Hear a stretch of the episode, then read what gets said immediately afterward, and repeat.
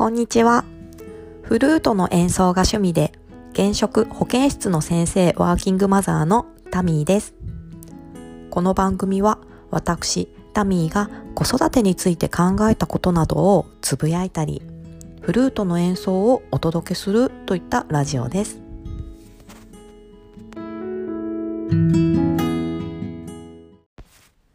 それでは一曲お聴きください。ラベル作曲亡き王女のためのパワーヌ。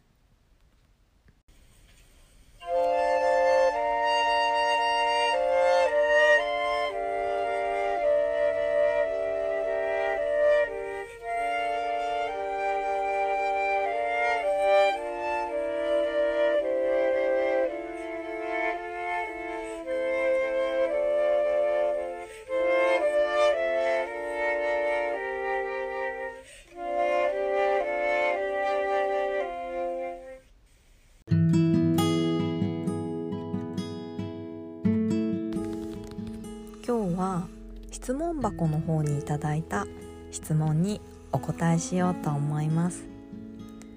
何時間ぐらい寝たら体調万全になりますか？という質問をいただきました。そうですよね。あの巷にいろんな本が出ておりますが、ね、なんかすごく少ない睡眠時間でも元気に活動できるとかいい人生が手に入るなんて本もあったりしたりかと思えばよく保険頼りなんかには8時間以上寝ることで成長ホルモンが出ますし学習の効果も上がりますよなんていうようなことを載せたりもするんですよね。いろいろな本を読んでみて私個人的に思うのはやっぱり個人差が大きいのではないかなと思います。なので私のおすすめとしてはスマートウォッチを身につけて自分自身の睡眠の質を測ってみていろいろと実験をしてみるのがいいのではないかなと思います。スマートウォッチって聞き慣れない方もいらっしゃるかと思うのですが今でしたら本当に安いもので数千円くらいから売っておりますしスマートフォンと連動させて自分が寝始めてからどれくらいで深い眠りにつけるのか一晩のうちに自分の深い眠りはどれくらいの時間があって浅い眠りの期間はどれくらいあるのかといったようなことが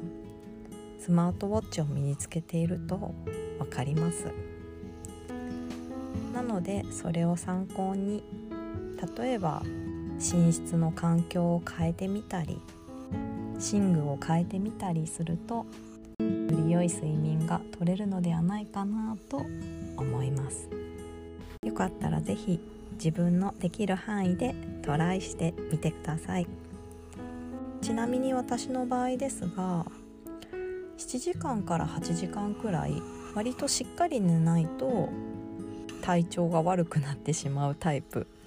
だと自分では自己分析しています。なので正直6時間ぐらい寝ればすっきりするなんていう人のことが羨ましかったりもします。これもおそらく年齢だったり私の運動習慣だとか活動量とかで変わってくるものなんじゃないかなと思うので自分自身でもスマートウォッチとか科学の力を借りながらより良い睡眠を目指していけたらいいなと思っています。そんなわけで今日のお話は以上です。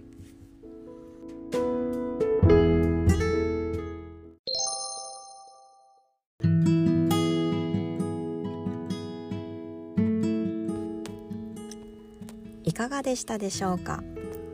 今日は実は息子2人が寝ている近くで録音していました。